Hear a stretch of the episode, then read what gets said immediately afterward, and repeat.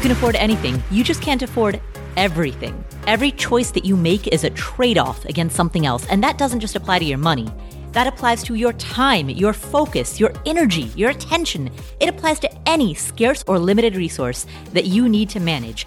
Saying yes to something implicitly means saying no to other opportunities, even if you are unconscious about those costs. This opens up two questions. First, what matters most to you? And second, how do you align your decision making to reflect that which matters most? Answering these two questions is a lifetime practice, and that is what this podcast is here to explore and facilitate. My name is Paula Pant. I am the host of the Afford Anything podcast. We are normally a weekly show, but once a month on the first Friday of the month, we air a First Friday bonus episode. So welcome to the May 2021 First Friday bonus episode. And do you ever grapple with the differences between your present self and your ideal best version of yourself. So for example, the best version of yourself might be the type of person who saves 50% of their income or exercises four times a week or spends their weekends learning about how to analyze a stock or learning the nuances of cryptocurrency. Maybe that, and I'm not saying that's what your ideal self needs to be, but however you define your ideal best version of yourself, you know who that person is. But your present self, eh, not so much. You see the delta in between who you are and where you are versus who you want to be and where you want to be. And while in theory you know what to do, it's hard to motivate yourself to bridge that gap between knowledge and behavior. Today's guest is here to help us bridge that gap. Today we're speaking with Katy Milkman, a professor at the Wharton School at the University of Pennsylvania and a behavioral scientist. She currently co-directs the Behavior Change for Good initiative at the University of Pennsylvania. And over the course of her career, she has worked with or advised dozens of organizations on how to encourage positive behavioral change, including Google, the U.S. Department of Defense, the American Red Cross, and Morningstar. She is the host of Choiceology, a podcast about behavioral economics. She recently wrote a book called How to Change, in which she highlights research backed, evidence based tactics that we can use to propel ourselves towards our ideal best versions of ourselves. And in today's episode, we explore the application of those tactics towards improving our financial lives. How can we take a science based blueprint for achieving your goals and apply it towards spending less and investing more. In our upcoming conversation, Professor Milkman reveals number one, why your strategy is the key to making lasting change. Number two, how to pick the right strategy for your circumstances. And number three, a handful of science backed tactics that bridge that gap between our present and ideal selves. So with that said, here is Professor Katy Milkman on the science of behavioral change. Hi, Katy.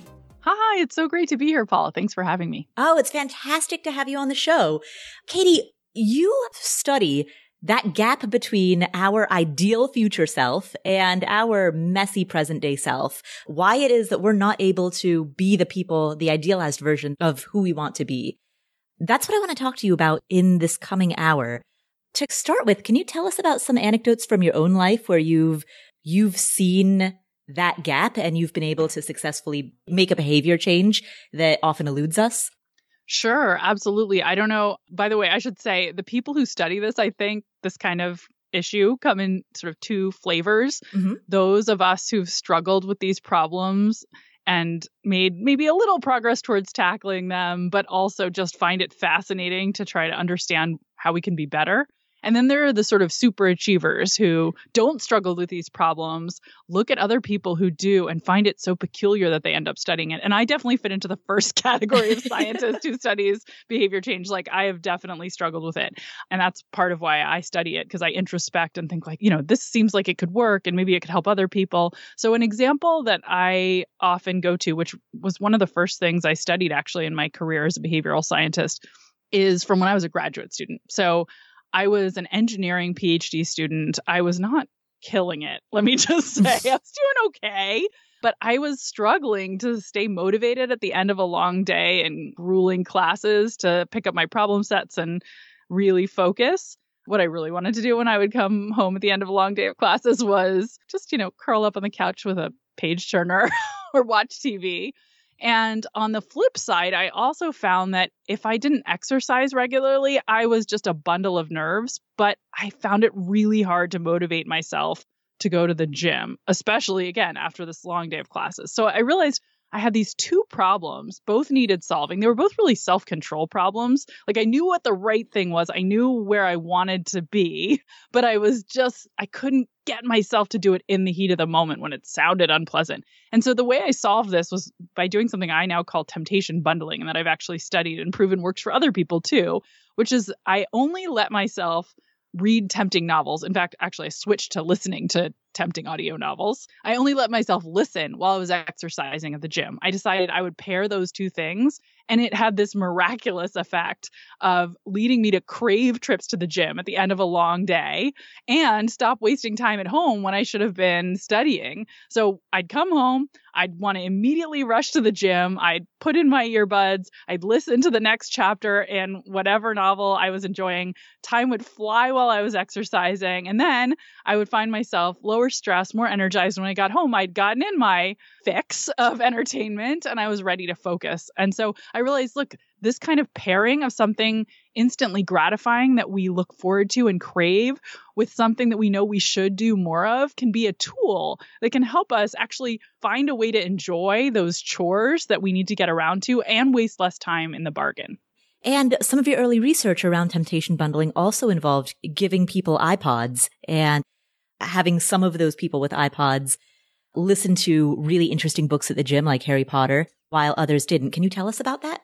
Yeah, absolutely. So this worked so well for me that I thought, you know, maybe it could help other people too. And I'm a scientist. Let's see if I can prove it. So I ran an experiment at the University of Pennsylvania gym when I was an assistant professor.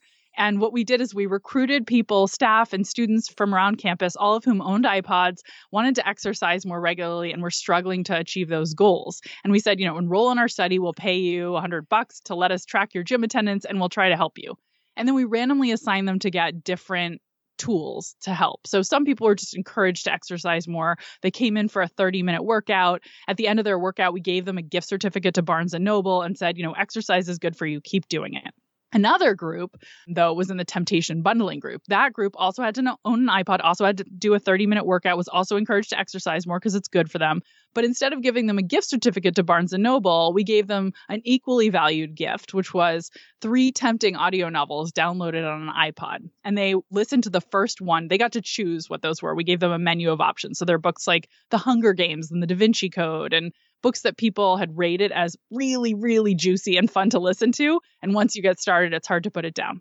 So they listened to the first of those books that they had chosen for themselves on their iPod while they're doing this 30 minute workout at the beginning of the study. And then we tell them, if you want to hear what happens next, you'll have to come back to the gym because we're going to lock that iPod that we just loaned you away in a monitored locker. And you can only access it when you're exercising. And that group initially exercised about 50% more than the folks who received just, you know, they could have bought audiobooks and restricted themselves, but they didn't have that insight. We gave them a gift certificate to Barnes and Noble. Everybody again did this 30 minute workout, but only one group did it while enjoying a temptation and found out that to enjoy more of that temptation, they'd have to come back. So that was really exciting to see that this could help people, not just me, but other people too. And so with this result, I mean, you, you essentially take what is immediate gratification and pull it into the type of activity that you're, you're trying to do. How can this be applied to objectives related to being better with money? So for example, if, if a person's having a hard time cutting back in their spending, how can immediate gratification be brought into that? It's a really great question. I think the answer probably differs a little bit for each person because it depends on what your temptations are and what will bring you joy. But I'll tell you some sort of creative things I've heard about ways that people temptation bundle that might be inspiring. And then everyone will have to think about what works for them. So one idea is sort of what are the treats you look forward to, like maybe a fancy blended drink at Starbucks that's not terribly good for you. And could you bundle those with doing something that's important to your financial future, like a monthly financial planning session? If you need to sit down with your budget or sit down and pay your bills once a month, is there some treat that you could allow yourself to have only at that time that is, say, a food or a beverage. You could also imagine, I love this one from someone who was working on her dissertation and just could not bring herself to do it. She would only let herself burn her favorite scented candles while she was working. And that somehow made it feel like she was in a spa having, and she played relaxing music. And suddenly it became a joy and a pleasure to get that work done because this was this treat that was reserved for that. So you could think about ambiance as another strategy. And then finally, another way you can do it is make it social. So one way that people bring joy and fun to activities is by doing them with other people who they like and maybe reserving that as something special they do with someone who's fun in their life. So if you have someone else you know who also has budget goals and sort of struggles and procrastinates and puts off doing them. So we're talking in the COVID era, but of course, hopefully we're all going to be vaccinated and back to normal before too long and it'll be safe to have those kinds of gatherings again. You could get together with that friend once a month and sort of, you know, have some chit chat time, but also get some budgeting done while you're in the same room and and then maybe have a glass of wine together afterwards to celebrate. So those are a few different ways you could make focus on your financial goals something that you'd enjoy. Now, temptation bundling and creating that immediate gratification that fuels our preference for what is present those are both examples of solutions to what you refer to as the impulsivity problem. You've also in your book talked about gamification as another solution to our tendency towards impulsivity. Can you describe what gamification is? Yeah, absolutely. So gamification is when you basically surround some activity that you want to make more alluring with all the trappings of a game. So there are points associated maybe with achieving more, and maybe there's a leaderboard and you're competing with other people. Maybe there are small prizes for reaching a certain level of achievement. And it's a tactic that was really in vogue, I'd say, you know, 15 years ago, where companies were thinking, like, maybe we can motivate employees to do not super fun tasks more successfully if we surround them with the trappings of a game. And I'll say it, there's sort of mixed results for its success when people don't buy in and their boss, for instance, says like, "Okay, I'm putting up a leaderboard and we're going to have we're going to treat this whole situation where you're trying to achieve more sales goals as a big basketball tournament." A lot of employees roll their eyes and it doesn't always work. But where it does seem to be effective is if you have a personal goal and you opt in and say like, "You know what? I want to do a program that makes makes this more fun and gamifies it for me and I'm bought in, then it seems to have better results because it can just it can make it a little bit more fun and enjoyable to go through the process and if you're bought in it doesn't feel like this eye roll thing that someone else is imposing on you. So it could be a way we could also achieve our financial goals if there are gamification apps that you find exciting or if you can create a game and competition with neighbors or friends or family, whoever you feel comfortable sharing your financial goals with. That could be another way. It doesn't change the task itself. That mm-hmm. might still be unfun, but at least it's surrounded by an aura of things that you enjoy and there's a prize to be achieved and and it might just be a little bit more enjoyable to think about and look forward to. Right. You mentioned earlier procrastination and that present bias that causes us to prefer how we feel in the present to what we want most in the future also leads to quite a bit of procrastination. What are some of the tools and strategies that you found that are effective at helping people overcome procrastination?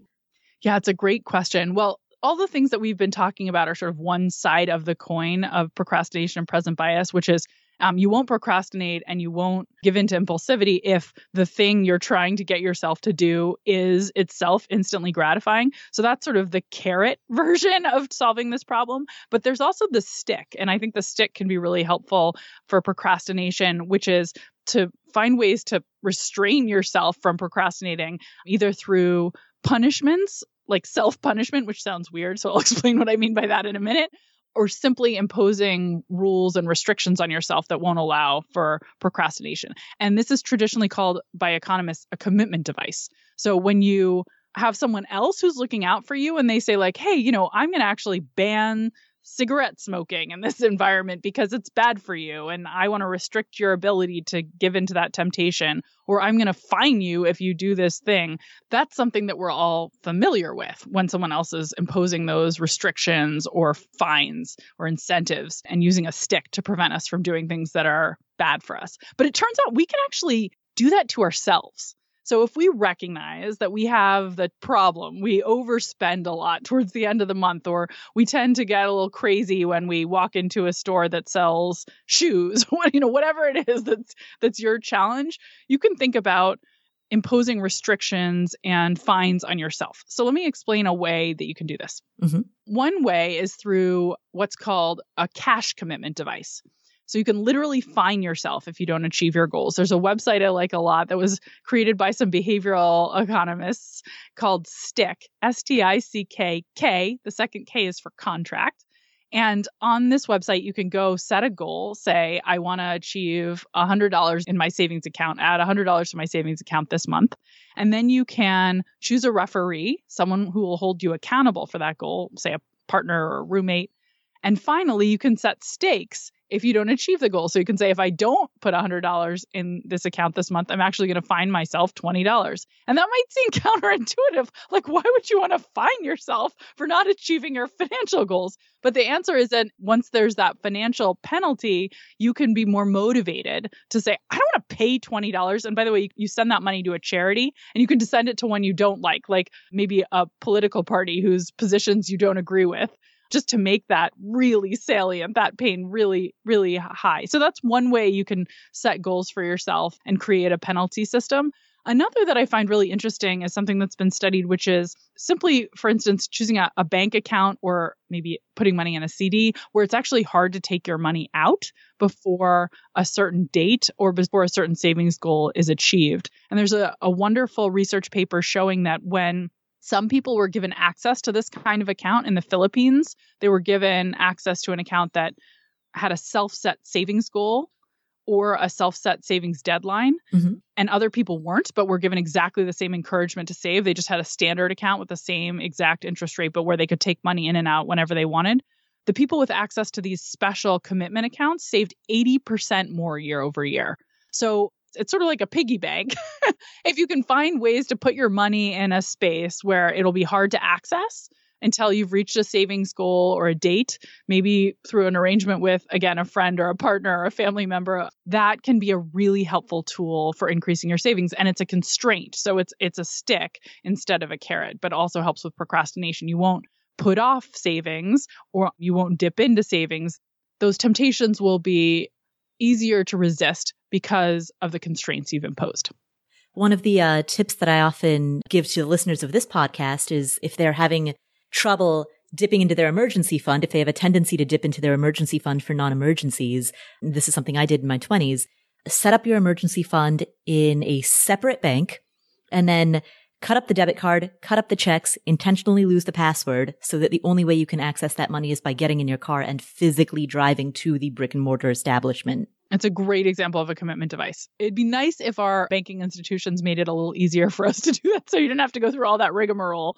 But uh, I love that idea. It's a great way of creating a commitment account, sort of like the ones that have been tested and proven so useful. Right. And that really taps into our inherent laziness, like the laziness of not wanting to put on pants and put on makeup and get in the car and drive. Right. You're creating a transaction cost, essentially. You know, you're imposing a fine on yourself in the form of time and energy and hassle. So all those hassle factors impose a cost or a penalty for dipping into that fund. We'll come back to this episode after this word from our sponsors. We're driven by the search for better, but when it comes to hiring, the best way to search for a candidate isn't to search, it's to match. And you can do that with Indeed. Indeed is a matching and hiring platform that has over 350 million global monthly visitors. It allows you to schedule, screen, and message so that you can connect with candidates faster. And beyond just hiring faster, 93% of employers agree that Indeed delivers the highest quality matches compared to other job sites. They leverage over 140 million qualifications and preferences every day, which means Indeed's matching engine is constantly learning from your preferences. Whenever I hire somebody inside of Afford Anything, I'm doing so because we are already overloaded with work. We have way too much on our plates, and so we need to hire so that somebody can start taking some of that stuff off of our plates. But hiring itself is added workload on top of already busy workload. So it's great to have a platform like Indeed that helps you hire faster and find higher quality matches. And listeners of this show will get a $75 sponsored job credit to get your jobs more visibility at Indeed.com slash Paula. Just go to Indeed.com slash Paula right now and support our show by saying you heard about Indeed on this podcast. Indeed.com slash Paula. Terms and conditions apply. Need to hire? You need Indeed. When it comes to financial advice, you've got to trust the source. It's why you listen to this podcast. When I'm looking to upgrade my wallet, I turn to NerdWallet. Their expert team of nerds dives into the details to help you find smarter financial products.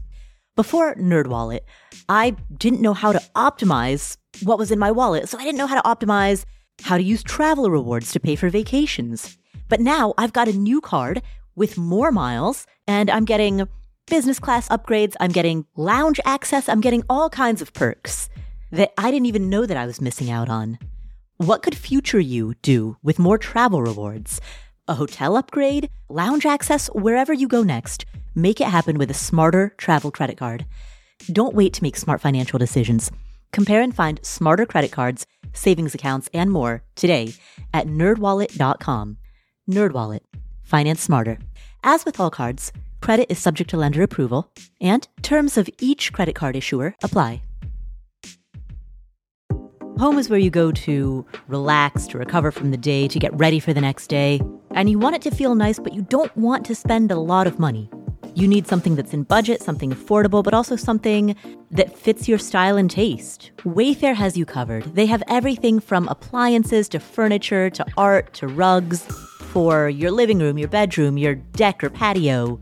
I have shelves from them that are hanging in my bathroom right now that they look really nice, but they're also super functional for storage. I have a daybed from them that's in my living room. Again, very functional, multi purpose. You can get items from Wayfair for your own home. You can do it for a rental property. They have a massive, massive selection. So, regardless of what your taste is, they've got a huge variety of styles and it's very budget friendly. You'll find pieces that look good, that fit your style at a great price. And they have fast and free shipping even on the big stuff. Every style is welcome in the neighborhood. Visit wayfair.com or get the Wayfair mobile app. That's W A Y F A I R dot com. Wayfair, every style, every home.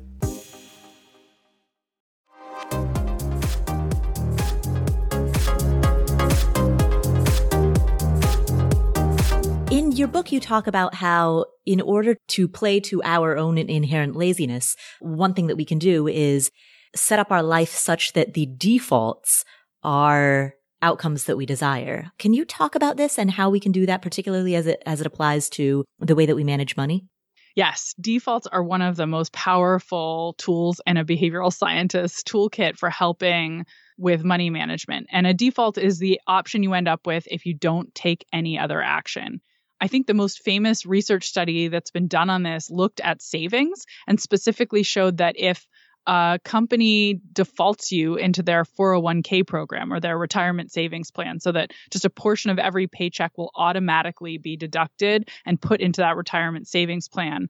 As opposed to defaulting you into a system where you can opt in you can raise your hands i'd like that but it doesn't happen automatically.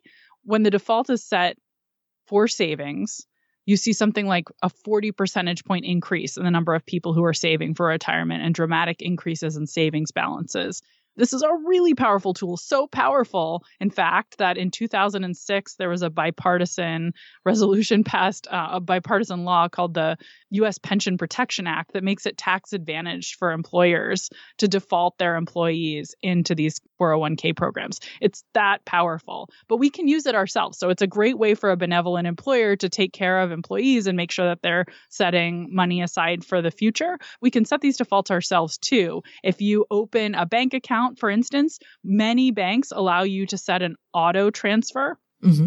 So that by default, every month, for instance, a little bit of your paycheck when it comes in could be auto transferred to a savings account um, where it'll earn interest and won't be as easily accessible when you're thinking about spending decisions.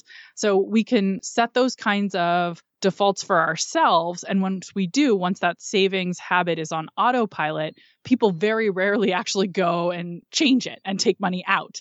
So, whenever we can do things like that, you can also try auto escalating the amount, for instance. So, there's a great paper by a couple of my colleagues Richard Thaler, Nobel laureate, and um, Shlomo Benartzi, showing that if those kinds of auto deductions actually escalate, meaning they grow over time, then people save even more, of course, because they never go in and, and reduce that auto deduction. So you can imagine starting with, okay, 3% of my paycheck will go into a savings account and then saying, but like next year, let's bump that up to 5%. And then the year after that, let's bump it to seven. And if you can find a way to auto escalate those, that's really helpful too. How can we set up defaults in our financial lives when it comes to the way that we manage our use of credit and debit cards? Yeah, it's a great question. I think it can be really helpful not only to do what I was just describing, which is set up auto savings, but you can also set up auto payments for those credit cards so that you'll never miss the minimum payment. And that's a really helpful way to avoid fees that you might not want to be paying. And once you've set it on default, you don't have to remember anymore. It's just going to happen. Uh, if you're having a sort of busy month, a lazy month, and you don't think about getting around to it, or you don't work up the energy, everything will be okay. So I think auto payments are a really important way to structure financial responsibilities as well. And I would assume that applies to all billing. Absolutely right. Your mortgage payment, like none of this should require effort from you, or else you're much more likely to end up with a fee. What about the aspects of our financial lives in which we have to be involved? Like, for example, we can automatically invest money in a 401k every month, but periodically we do need to go in there and manually rebalance. I mean, I, I guess technically there are some robo advisory services that will automatically do it for us now, but for the elements of our financial lives where some type of manual touch is needed, how do we set ourselves up to do that in the most effective manner possible? Yeah, it's a great question. I think one important thing is having a plan for when you'll execute. So there's great research showing that it's really important to make plans of the form sort of if this happens, then I will, in order to ensure you'll follow through.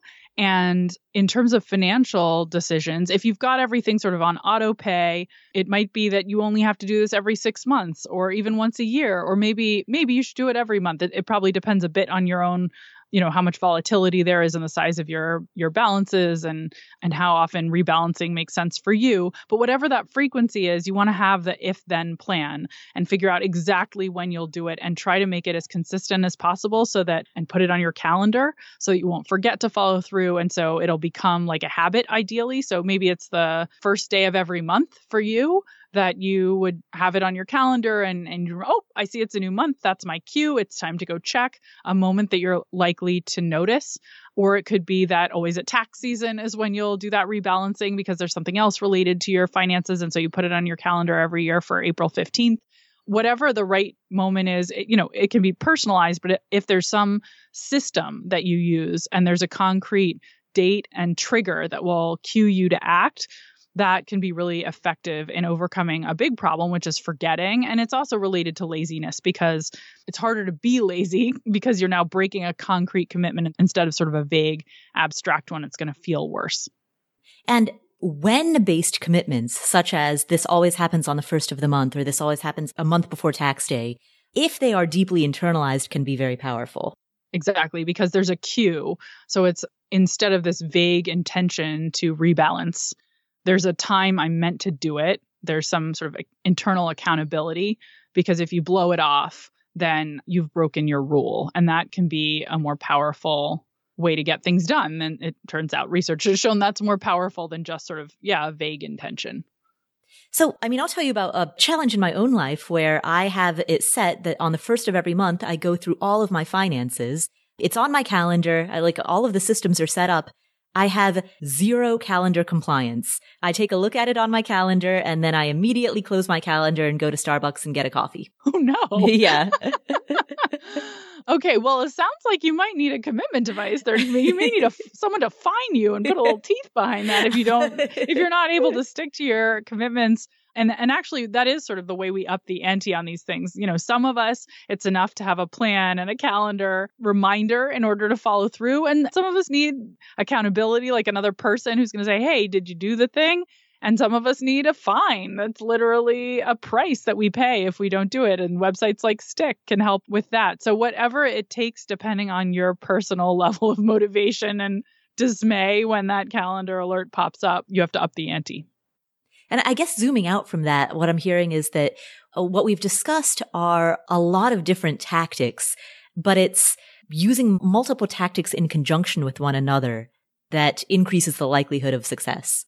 I think that's right. Though I also think it's a big lesson of my book and of my decades studying this is that it really there is a an it depends feature of behavior change. Like it depends what your personal barriers are. If the reason you're not getting around to going to the gym is forgetting, then you need reminder systems. If the reason you're not getting around to going to the gym is that you hate it, then you need to make it more enjoyable to work out.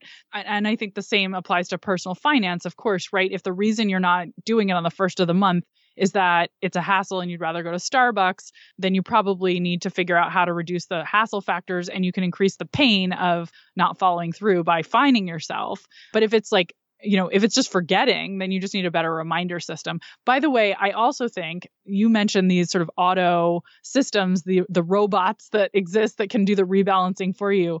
I am a big fan of automation, especially, you know, I know a little bit about you, not a ton, but I gather you you know, you've got a lot going on. You're a busy professional. And so I suspect that people in that category, like you, uh, for a lot of us, these robo advisors are just a godsend because life is so busy. It's easy not only to forget, but to feel overwhelmed and lazy and not wanting to deal with another thing. And so when we can lean on them, we should. It's not a crutch, it's a solution. And so I do think everything that can be put on autopilot so there's as little to do as possible is great. We've talked a lot about behavioral tactics, but what should a person do if they lack the confidence to believe that they can do some of these things? So, for example, if some sense of imposter syndrome or if some sense of fear of failure is at the root of what is keeping them from putting money into their IRA or 401k or, or buying some other type of investment.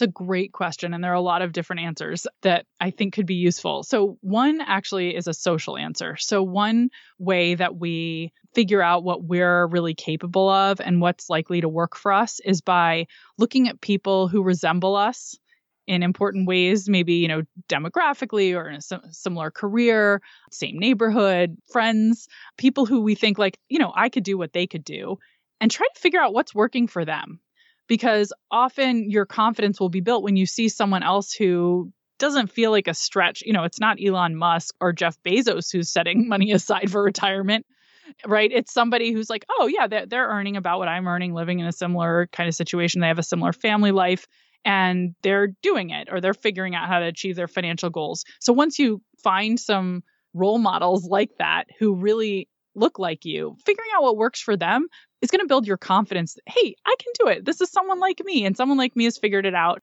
And you may feel that you could emulate, I call this sort of copy and paste exactly what they're doing. That can be an effective tool. So going out and looking for those kinds of folks who won't feel out of reach and have figured it out, that can build your confidence. Another thing, and this might sound a bit counterintuitive, but another thing that helps people and builds their confidence, helps them achieve more, is actually coaching other people with similar goals on how they can achieve more. So you might find it helpful, and I do this in my own life to have sort of an advice club.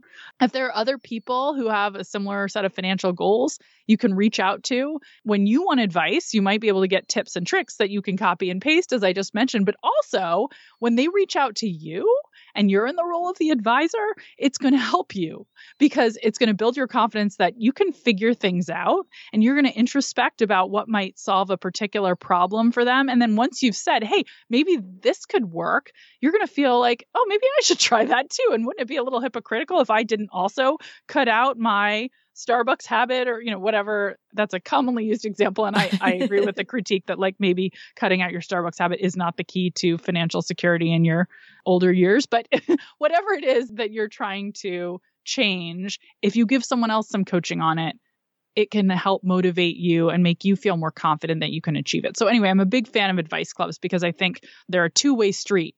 You benefit both from the advice you get and from the advice you give. And my research has shown and research led by Lauren Eskreis Winkler is a about to start a faculty job on the Kellogg School of Management faculty at, at Northwestern, has done just brilliant work showing how powerful it is when we advise other people because it makes us feel more confident and helps us figure out things that will work and we're more likely to follow through and achieve goals when it comes to quitting smoking or exercising more those were mostly through self report studies, but we also showed in one really large experiment that this could help students get better grades in math and in the class they were most struggling with when they were just asked to advise a peer on how to do better themselves. That makes sense to me for a number of reasons. I mean, partially for the reason that sometimes the best way to learn is by teaching, but also, as you talked about earlier, the social dynamic. You know, when you're in a community of people, like-minded people who are all trying to achieve that same goal, the social support and the peer pressure, frankly, that comes from putting yourself into that community. Absolutely. And peer pressure is really powerful. So I focused on sort of the information we glean from other people about what's possible, but there's also an element of just, you know, not wanting to be the odd man or woman out. You want to fit in, right? The same way that you wouldn't want to show up wearing casual clothing at a formal wedding and you'd feel like, ah, oh no, this is so awkward. You don't want to be the one person in your social group who's struggling with financial goals. And so that peer pressure can be really powerful and motivating. Right. I think we've touched slightly on habit stacking, you know, using cues to trigger new behavior. Can you describe that tactic and, you know, how and why it's useful? Yeah, absolutely. I think you're using James Clear's terminology, who um, popularized it. Yeah. So academics who study it have called it piggybacking. And what it means, and actually, it isn't as well studied as some of the other techniques out there for building habits, but there's some really interesting data and it's an intriguing idea, suggesting that it may be more effective if instead of just trying to build a habit in a vacuum, if you try to tack it onto or piggyback it on a habit you already have. So, the study that's out there that's actually been done was a study trying to get people to floss. And it showed that if you encourage them to floss after they brush their teeth, that's more effective than just encouraging them to floss, say, before they brush their teeth. Now, those might both sound similar because either way you're attaching it to toothbrushing, but the stacking or the piggybacking is the second thing. So the toothbrushing is the cue. You've already got that down. And then, oh, now here's the next thing I do. So I would actually love to see more evidence on this than is out there in the academic literature, but there is a little evidence and it's very intuitively compelling to think that rather than just in a vacuum trying to build a habit, putting it on top of something could be useful.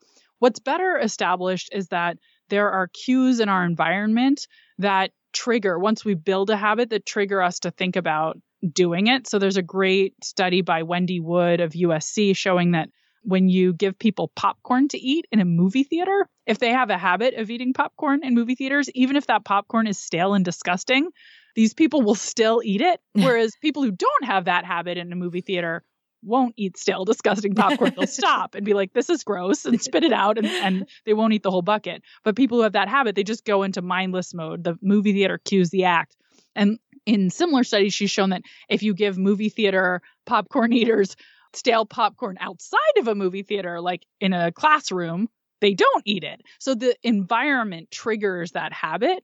And if we can build cues and environments by repeatedly doing a behavior in that environment so that it becomes second nature, it becomes habitual. You just go straight to your automatic response then that can be helpful. So, for example, if we're thinking about it in the financial domain, you might want to build a habit of using cash instead of credit because actually we spend less freely when we use cash rather than credit cards. So, you could think about really deliberately trying to do that for a while. Say, every time you go to your favorite, we've done a lot of coffee shop examples, but I'll stick with it. When we're on a theme, go with it. Every time you go to your favorite coffee shop, and you do that every day, say you pay with cash, and maybe that leads you to be a little less free flowing with buying all the goodies and extras. If you do that for a few weeks, really deliberately, say maybe even with a friend, and you tell them, hey, don't let me whip out my credit card here. I'm going to be, I want to pay in cash. It's going to help me. Once you've done that for a little while, really consciously and deliberately, you can actually build a habit so that it starts to be like second nature. You don't have to think about it anymore. So we actually only have to focus on building new routines for a little while and then then they can go into autopilot. And so paying with cash can be one of those things you might say as a new year's resolution i am going to start paying with cash in these environments and then if you focus and work on it and, and remain vigilant for just a few weeks it's probably enough that it'll carry you forward and then the cue of the environment and the consistent routine can carry you forward and again, I'm hearing a use of a number of tactics in combination with one another. So that you've got the New Year's resolution. So you've got the when, which gives you that internal motivation of a sense of a fresh start or a new beginning. Um, you've got to flip back to the flossing example. If there's a, a minty flavor on the floss, then there's the immediate gratification of that nice flavor. So you're more likely to use a minty or a well flavored floss than unflavored floss. Sure. Make it fun. yeah, exactly. Exactly. Temptation bundle. exactly. And then there's the piggybacking of the habit. So yeah, I'm hearing a lot of different tactics in combination with one another that all work together to, I guess really what it is, is it works together to solve a variety of problems. It solves the impulsivity problem. It solves forgetting. Like if there are a number of problems that are interfering with a habit, then it makes sense that you would need a number of solutions working together. Absolutely. And again, everyone can be different. You might say, like, you know, this part I don't need because I already enjoy it or I already put it on autopilot. So I don't need that solution. So you can pick and choose. But if I were to just try to solve a problem for someone I didn't know, I would say, let's throw everything at it. We'll return to the show in just a moment. You know, spring is a good time for new beginnings. It's a great time for spring cleaning, for planning outdoor activities, and for going through your financial life to make sure that everything is in place that you need. Everything that you need is in place. And the thing about life insurance is that shopping for life insurance can be part of your financial planning for the year. And Policygenius is there to help with that. Policygenius has licensed award winning agents and technology. What does that mean? It means you can, in just a few clicks, compare quotes from top insurers. With Policygenius, you can find life insurance policies that start at just $292 per year for $1 million of coverage. Some options offer same day approval and avoid unnecessary medical exams. Policygenius works for you, not for the insurance companies. They don't have an incentive to recommend one insurer over another. And they have thousands of five star reviews on Google and Trustpilot. Save time and money and provide your family with a financial safety net using Policygenius. Head to policygenius.com or click the link in the description to get your free life insurance quotes and see how much you could save. That's policygenius.com. Are you just doing it all at your company and you're thinking there's got to be a better way to, to get this all done? Well, JustWorks makes it easier for you to start, run, and grow a business. Let me tell you how JustWorks can help your business. You see, great people are at the core of every business, and JustWorks can help you attract and retain top talent. So with JustWorks, you have access to medical, dental, and vision insurance and benefits, plus benefits that include wellness and mental health support, fertility and family building, even financial planning. And when you or your employees have a question about setting up benefits or paychecks, their team of experts is standing by 24 7 to help. JustWorks gives you these HR tools that comply with state payroll tax requirements, keep up with state labor laws, and access a variety of health insurance plans in any state, regardless of whether you and your team are working remotely or in person or hybrid or some combination thereof. JustWorks makes it simple to hire and manage remote employees across all 50 states. It's a cloud based platform that allows managers and employees alike to quickly and securely access payroll, benefits, and other HR functionality. Learn more about JustWorks and how they can help you get more done by visiting justworks.com slash podcast. That's justworks.com slash podcast.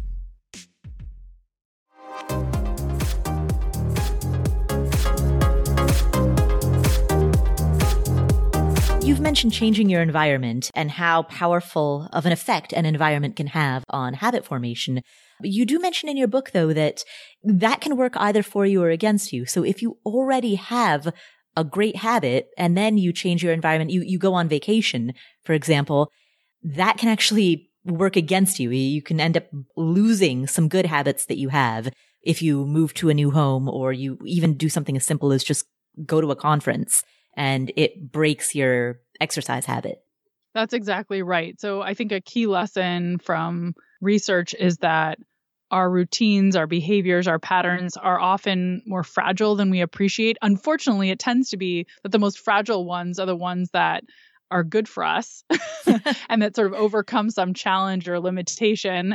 And then we have to figure out okay, if there's going to be a disruption, how can we get back on the wagon? How can we make sure that it doesn't take us off track and be really deliberate about that?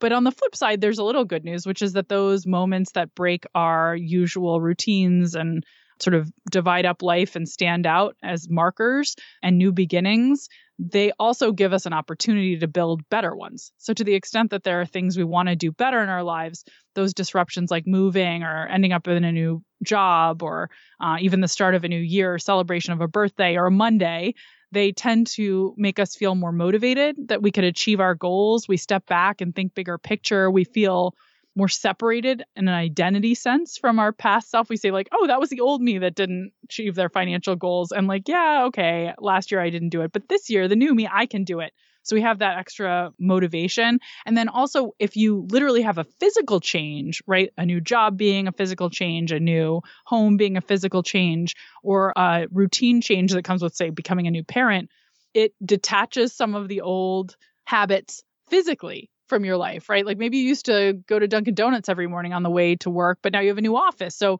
you don't have that bad habit and you have the opportunity to say, like, oh, I'm going to bring breakfast and I'm going to bring something healthier. So uh, with the change comes both a mindset change and in some cases a physical change that gives an opportunity. But as you noted, it does have this sort of ugly underbelly, which is if you've got something working really well, you have to be really vigilant about making sure that you instill those same patterns. It's not going to just happen naturally once there's a disruption. For the past year, ever since the pandemic began, a lot of people have quite literally found themselves in new environments where people have, have moved, maybe moved back in with family or friends, or moved out. There's been a lot of transition in the past year. What should a person do if they're listening to this, if they've entered into a new environment, a new physical environment, and then they observe themselves forming certain bad habits in this new environment? Yeah, it's a great question. Well, there's a few things. One is that it can be helpful to look for a fresh start or a transition point and choose that as sort of a goal. Okay, I see this thing has happened. This is going to be my deadline or my moment when I really attack it. Um, they could try to make a transition if it's like I'm working in my kitchen and that's leading to really bad outcomes in terms of eating. Like you might want to decide, oh, I'm going to stop working in my kitchen and I'm going to start working in my bedroom. Like I didn't think that was the place to work, but actually it'd be better because then I won't be getting up and snacking every second. So you can think about, you know, very deliberately altering the circumstances that are creating the bad habits. Um, you can think about a moment when you may be extra motivated to make a change and try to set a goal then. But, you know, really my book and all of the conversation we've had is full of techniques that could be useful and that could be applied depending on why things have slipped. Is it because the temptation is too great in the environment or in general, like the things that used to be enjoyable about, say, staying focused on work are no longer there because there's no water cooler breaks and there's no person sitting in the cube next to you to chat with. And so now you just can't stay focused in the way that you used to be able to because there aren't breaks and enjoyable things. And then how can you recreate that? So there's a, a lot of thinking that is required to figure out what tactics might get you back on track. But hopefully that's given you some ideas. Excellent. Well, we're coming to the end of our time. Are there any final tips, tricks, takeaways that you would like to leave us with? I think a really important thing I want to leave you with is that change does not simply happen after working on something and using one of these new tactics for a couple of weeks. It doesn't then sort of magically last for the rest of your life because the things that you're trying to solve for don't go away. You've just become clever about how to make sure they don't win. and that what does win is what you think is best. But you really have to keep using these tactics rather than expecting if you have a burst of energy around um, New Year's or the move to a new home or a new job, and you set some good systems in place that that will work, and you can just sort of throw up your hands and it'll magically be a habit. I do think there's a little bit of a tendency, especially in some self help bestsellers, to treat these problems as sort of one and done type solutions. And over and over again, what I've seen in my work is that if we try to solve a problem with tools for people for a month, say, and then end our programming, bad habits start to creep back in. So it really is that if you want to make a change, you will have to keep using these tactics, not once or twice or for a month or a year, but really consistently for as long as you want that change to last. So I think that's really important to keep in mind. But I don't I don't think that should be discouraging because a lot of the ways that we solve these problems are enjoyable, right? If it's by making it more fun to do something or making it more social, I don't think doing that for a lifetime should be a, a drag. That's kind of good news. But it is important to keep that in mind and have that expectation that there are small setbacks along the way. Consistently, you have to be prepared for them and think about and plan for how you will you know, get back on the wagon after something goes wrong using your advice club or whatever systems you build. But it's not one and done. Right. It's a lifetime practice. It is a lifetime practice. Well, thank you. Where can people find you if they want to know more about you and your work? Best place to find me is on my website, katymilkman.com. There's lots of information there about my book, my podcast, Choiceology, um, my research, and the research center I run at the Wharton School called the Behavior Change for Good Initiative um, where we do work to try to advance the science of behavior change. It's all on my website, and I hope that'll be a useful resource. Thank you, Professor Katy Milkman. What are some of the key takeaways that we got from this conversation? Here are five. Number one, make challenging tasks tempting. Professor Milkman describes what she calls the temptation bundle. This is a great tactic to use if you know what you need to do, but you just can't push yourself to do it. In her example, she knew she wanted to exercise, but she would come home tired and never make it to the gym. So she decided to tie her goal of going to the gym with a treat, something tempting, like an audiobook. And it worked. I realized, look, this kind of pairing of something instantly gratifying that we look forward to and crave with something that we know we should do more of can be a tool that can help us actually find a way to enjoy those chores that we need to get around to and waste less time in the bargain. You can do this with your finances in a variety of ways. Professor Milkman told the story of a student who needed to finish her dissertation who burned her favorite scented candle only while she was working on her dissertation. And so if you need to sit down once a month to look through your budget, look through all of your credit card statements, your debit card statements, look at where your money has gone and plan out where it's going to go. If you need to get yourself to do that, but you keep ignoring that in order to watch Netflix instead, you could burn your favorite candle, Go ahead and get that latte and drink your favorite Starbucks. Get something that is tempting. Listen to your favorite music and only do that. Only drink your favorite latte or listen to your favorite music or burn your favorite candle while you are working on this thing that you're procrastinating, while you are creating your budget for the month. So that this immediately gratifying thing is tied to this other thing that you need to do. And they're both bundled together, the temptation bundle. Alternately, if you need social accountability, invite your friends over after the pandemic is over and after you're all fully vaccinated, invite your friends over and see if they want to bring drinks and snacks. And you can all sit down and spend some time clacking on your keyboards together, reviewing your budgets together, and then top it off with some guacamole and chips. So, bringing this dose of immediate gratification into tasks that you need to do, but that you tend to put off, that is temptation bundling. And that is key takeaway number one. Key takeaway number two create a concrete commitment. Perhaps treats or temptation bundling isn't motivating for you, or perhaps you don't want to restrict yourself to only drinking the latte, listening to the audiobook, listening to the music at a time in which you are doing X. If that's the case, and if you are working on something that cannot be automated, then schedule the intention with as much specificity as possible. So, for example, schedule something in your calendar and in the event description, spell out exactly what you need to do. Break it down step by step. You can also try using any task management system that you currently use. So, for example, if you use Asana, you can create a main task and then break down all of the subtasks put different dates to each of the subtasks, and if you need to, then use an accountability system such as STICK, S-T-I-C-K-K, that she discussed. Um, use that accountability system in order to keep you on track. If there's some system that you use and there's a concrete date and trigger that will cue you to act, that can be really effective in overcoming a big problem, which is forgetting. And it's also related to laziness because it's harder to be lazy because you're now breaking a concrete commitment instead of sort of a vague, abstract one. It's going to feel worse. And so scheduling something in a concrete manner while breaking it down into its subcomponents and then layering in some accountability to it, that is another way to get yourself to actually do the thing. And that is key takeaway number two. Key takeaway number three impose a constraint or a fine. If temptation bundling was the, the carrot, the reward, the immediate gratification for doing a thing, the tactic of imposing constraints or fines are the stick. So if nothing tempting will make you follow through, then try imposing a fine or a punishment on yourself. Find ways to restrain yourself from procrastinating, either through punishments, like self punishment, which sounds weird. So I'll explain what I mean by that in a minute, or simply imposing rules and restrictions on yourself that won't allow for procrastination. One of the suggestions that Professor Milkman made was that you can create an accountability group within a community or within your friends and family.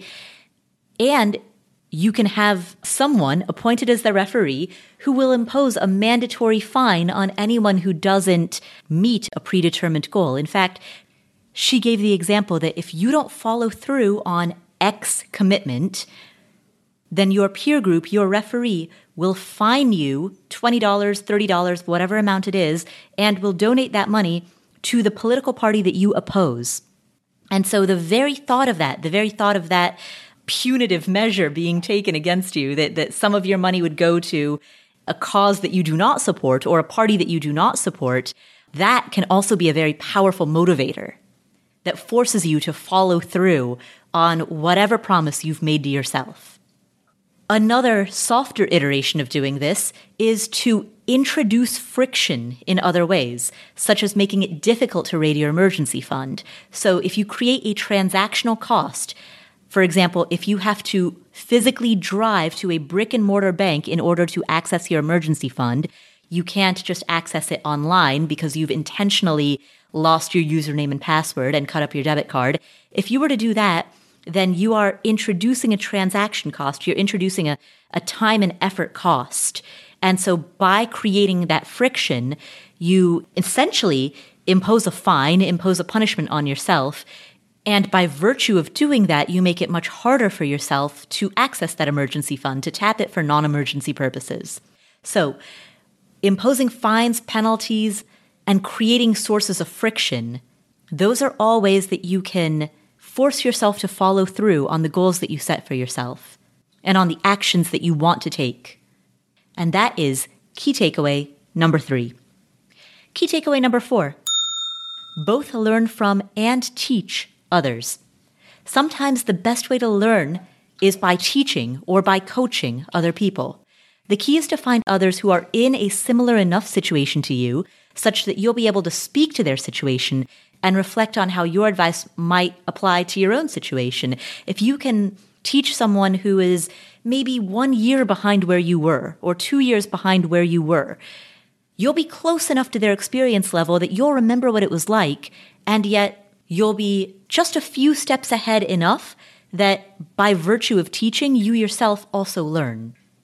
If there are other people who have a similar set of financial goals you can reach out to, when you want advice, you might be able to get tips and tricks that you can copy and paste. But also, when they reach out to you and you're in the role of the advisor, it's going to help you because it's going to build your confidence that you can figure things out and you're going to introspect about what might solve a particular problem for them. And then once you've said, hey, maybe this could work, you're going to feel like, oh, maybe I should try that too. You can also learn from others who are in a similar situation as you. Seek out people who resemble uh, your situation, people who share your common circumstances, and see what they're doing, what's working for them, and can it work for you? You might gain confidence simply by seeing others who are in relatable situations who are accomplishing the same things that you're after. And so that is key takeaway number four. Finally, key takeaway number five tailor your strategy to your situation. Throughout this interview, Professor Milkman introduced a long list of tactics, and a list of tactics is great, but you want to choose the best tactic for your situation because there are a variety of problems that might be getting in the way And not every tactic solves every problem. So match the tactic to the problem. If you're someone who simply forgets to do something, then having a reminder on your phone or putting it in your schedule could be an adequate solution. But if the problem is not forgetfulness, if the problem is the motivation to follow through, then simply putting it on your calendar, uh, that act alone is not going to solve the problem because the problem isn't forgetfulness, the problem is motivation. So make sure that you're matching the tactic to the issue. It depends what your personal barriers are. If the reason you're not getting around to going to the gym is forgetting, then you need reminder systems. If the reason you're not getting around to going to the gym is that you hate it, then you need to make it more enjoyable to work out. And I think the same applies to personal finance, of course, right? If the reason you're not doing it on the first of the month is that it's a hassle and you'd rather go to Starbucks, then you probably need to figure out how to reduce the hassle factors and you can increase the pain of not following through by finding yourself. But if it's just forgetting, then you just need a better reminder system. Those are five key takeaways from this conversation with Wharton professor Katy Milkman on the research around behavioral change. If you want a synopsis of today's episode that you can refer to at any time, you can get that for free and synopses of all of our other episodes for free by going to affordanything.com slash show notes. Once you go there, you can subscribe to our show notes and every time we release an episode, we will send you a synopsis of the episode, all of the links to any resources that were mentioned, and timestamps for all of our Q&A episodes. So you have an archive that you can search through anytime you want to refer back to anything that we've talked about on any of our previous episodes. Again, you can subscribe to that by heading to affordanything.com slash show notes. I want to thank everyone who has left a review for this podcast. If you haven't done so yet, please go into whatever app you're using to listen to this show and leave us a review. These reviews are incredibly helpful in allowing us to book amazing guests to come onto the Afford Anything podcast. While you're there, make sure that you hit subscribe or follow so that you don't miss any of our amazing upcoming episodes, all of which are designed to educate, inform, and hopefully also entertain you and to give you that combination of motivation and actionable information so that you can improve your finances, grow your investments, improve your net worth, and live the life that you want to live. If you enjoyed this episode, please share it with a friend or a family member. That's the single most important thing that you can do to spread the message of financial independence. And if you want to talk to other members of the Afford Anything community, if you've got questions, comments, if you want to share your opinions or thoughts on any of the interview guests that we've had, or if you have follow-up questions or ideas based around any of our Q&A episodes, I invite you to talk about it with other members of the community. And the other the members of the community have organized around all of these different areas of interest like geography um, stage of life you know people if they're you're in your 20s or 30s or if you're in your 40s and 50s or if you live in the pacific northwest or in florida if you are professionals in a, a certain industry, We've got the community organized into all of these different groups, sharing ideas, questions, stories, opinions. Um, we've got a book club that's going on. We've got community chats, um, community Zoom calls and hangouts. We've got lots and lots going on there. It's all completely free. Just head to affordanything.com slash community to access our amazing community and talk to other like-minded people. Thank you so much for tuning in. My name is Paula Pant. This is the Afford Anything podcast, and I will catch you in the next episode.